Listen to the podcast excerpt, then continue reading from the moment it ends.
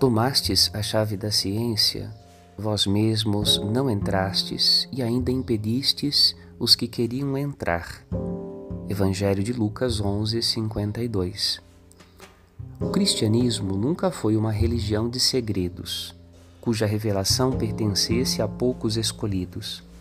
A ciência das coisas de Deus fez-se disponível em Cristo a todos os pequeninos, a começar da Santíssima Virgem Maria e de seu esposo São José, e ainda um pouco antes a Zacarias, pai de São João Batista.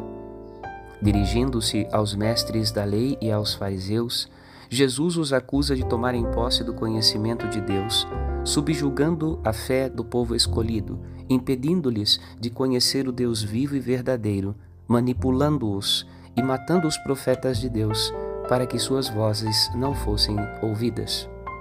Intentaram fazer o mesmo com Jesus, mas sua voz é como o trovão sobre as águas, e seu som ressoa em toda a terra.